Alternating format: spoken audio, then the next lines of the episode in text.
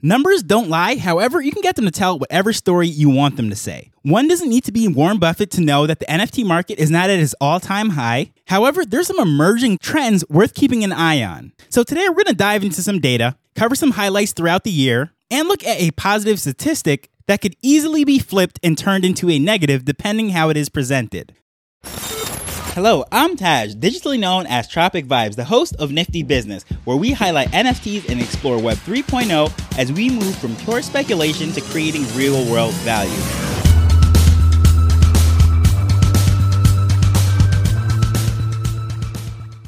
So, if you listen to yesterday's episode, I spoke about nonfungible.com. It is a great place to get some industry insights as far as some hardcore numbers and statistics, a massive report that they do every quarter. There is a paid version and a free version. So, this data that I'm going to actually take is coming from there. So this is a little overdue because this was really comparing the second quarter of the year with the third quarter of the year. However, going forward, based on the conversation that we're now having in the space, I thought it was just very important to bring this up and draw out some statistics that are in this report.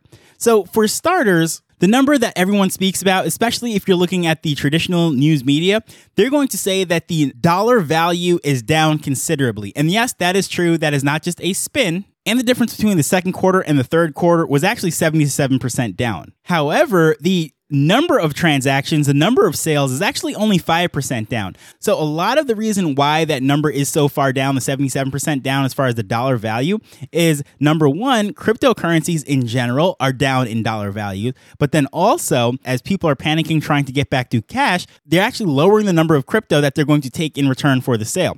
So, it's sort of a perfect storm. The value of it is falling at the same time, people are actually lowering the price that they're willing to accept in crypto. And also, compared to that 77% drop in the actual dollar value, the number of buyers is only down 22%, sellers is down 11%, which is kind of interesting. We're seeing that the number of buyers is actually falling faster than number of sellers, also indicating why the prices of things are falling. When there's more supply, compared to demand, a free market says prices fall. And that is exactly what is happening right here. So, again, a perfect storm. The value of crypto is going down, the demand for it is going down, but also the list price in crypto is also going down to find an equilibrium with the demand. But where is also interesting to see is the actual number of active wallets that are in the space. So, that is anything that is not just buying, but selling. So, everything in general.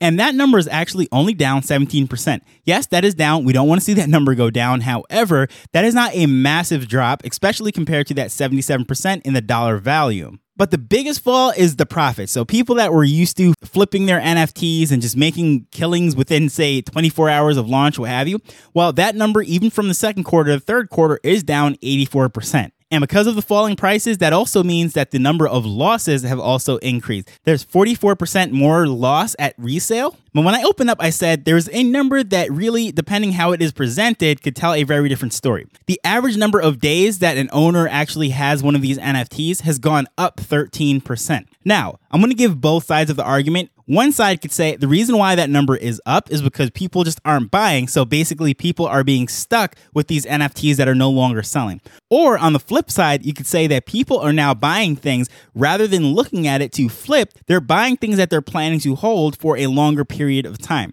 So depending how you look at that, you could spin that different ways. Or you could say that people are holding on to it, hoping for that bull market to return. They bought it at a peak and they just didn't want to take their losses, but as necessary, they then stomach it up and just say, all right, finally, I'm just going to sell it. And that is why they're holding a little bit longer. So, depending how you look at that, but the way I actually look at it is to say that people that are coming into the space right now aren't looking for those quick flips that they were getting earlier in the year. And because of that, they know their expectations are very different than what they were doing earlier. So now, when people are going into a project, in the back of their mind, they might say, okay, this might take a while to sell. This is an illiquid asset, meaning this is not something that I'm just going to convert out into crypto or into cash very quickly because at the end of the day, I have to find someone that is willing to pay what I'm listing this for, and that might take some time. And I think we have a greater understanding of that now. Was just unrealistic to say that I was going to buy something in the morning and then triple my money by the afternoon. But that is what people became accustomed to.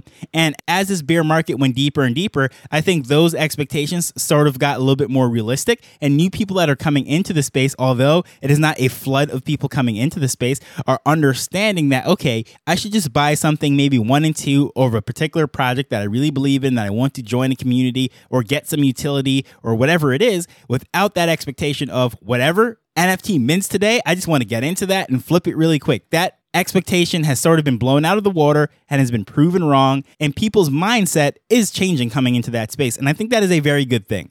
Another number that is up considerably, well, 9% if you call that considerably, when you're looking at a chart of everything falling, being up 9% is a huge number, and that is the number of active smart contracts. So this also says that not only are people holding longer, but then builders are also creating different smart contracts. Now, some people might say, well, that just means that there's more sellers coming into the space. However, the number of active sellers has fallen 11%, remember. So this means that the people that are already active in the space, they're deploying more smart contracts. So builders are building in this market. So I think that is a very good thing. The people that have maybe came into the space for the cash grab, they're the ones that are exiting. So those sellers are not really taking part anymore. However, the people that that have legitimate businesses, streams of income, different utility that they're trying to apply, and different ways of using all this technology, they're going deeper and deeper. And because of that, despite people leaving, the number of smart contracts are going up. And I think that is very interesting. And of course, the number that probably most of us can see on a daily basis is the falling prices of individual NFTs. In between the second quarter and going into the third quarter, and definitely more now, however, those numbers haven't been compiled yet, we're talking about a massive drop off. So between the second quarter and third quarter, there was a 76% drop in the average price. So we're talking about the average NFT from like, say, $643 going down to about $154. That is a massive drop off. Now, again, this could be told in different ways. You could say, well, this just means that everything in the market is losing value, or it could also imply that cheaper NFTs are coming onto the market at scale. And there's two ways of doing things as far as business goes. We have large numbers at low price or small numbers at high price. And to give you a comparison as to what this is, that is the difference between, let's say, a Rolls Royce and a Lexus. A Lexus and a Rolls Royce are both nice vehicles. Don't get me wrong, there is a big gap between them. However, Rolls Royce is not mass produced. They're individually made, fine tuned by hand craftsmen, and their price is very high. Whereas a Lexus is coming off of an assembly line and is doing much more volume. The same is to say with a Rolex watch versus your average watch that you're going to find at a department store. Yes, they might be nice. However, it is completely different. And I think that is where we're moving right now because at the peak of all this,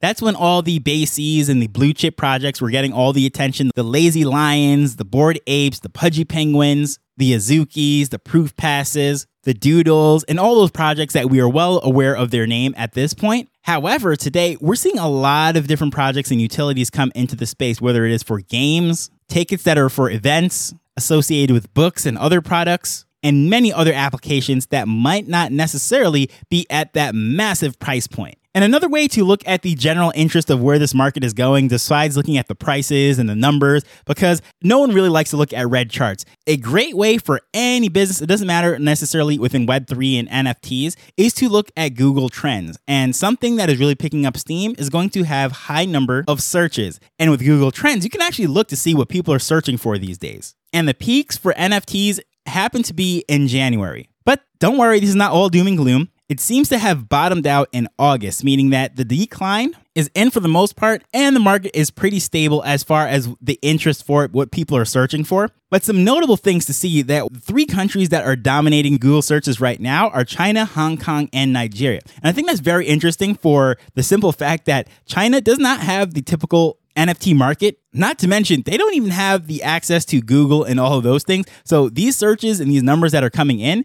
are definitely people that are sneaking onto the open internet. But the interest is very high there. And Hong Kong, of course, is a region supposed to be a free region within the borders of China. However, there's some political unrest and things there, but they are coming in at number two. So I find that very interesting. But what is most exciting to me is that Nigeria is up there at number three. Of course, Nigeria is a heavy population center as far as Africa goes. But the reason why I find this very interesting is that this is expansion into areas that you might not typically hear about. Okay, this is where Web3 is going and NFTs, but definitely Africa is wide open. And it's very interesting to see that even with these developing countries where I am, for example, I'm in Jamaica, we have skipped the whole desktop revolution. So rather than going from desktops to mobile phones, people are going straight to mobile phones. So I find it very interesting that all of a sudden that we're seeing the interest in a country such as Nigeria of them being number three on the list for search and getting interest within this market.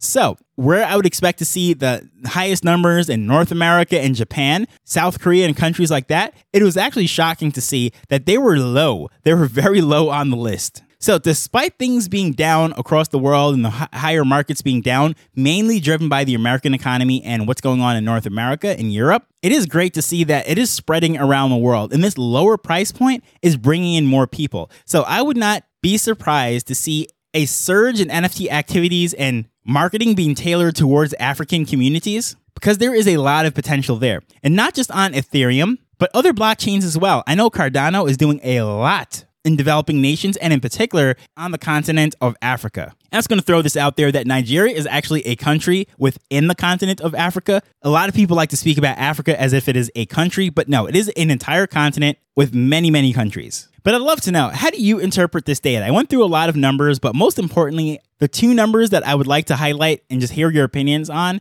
are the number of contracts increasing and the average duration of the ownership also going up. What are your thoughts on that? Please feel free to reach out to me at Tropic Vibes on Twitter. Love to hear your thoughts, but as usual, I just want to thank you for taking time to listen to this as we're learning and building Web3 together. So until next time, later. The Nifty Business Arrow is not investment advice. It provides insights and information within the space.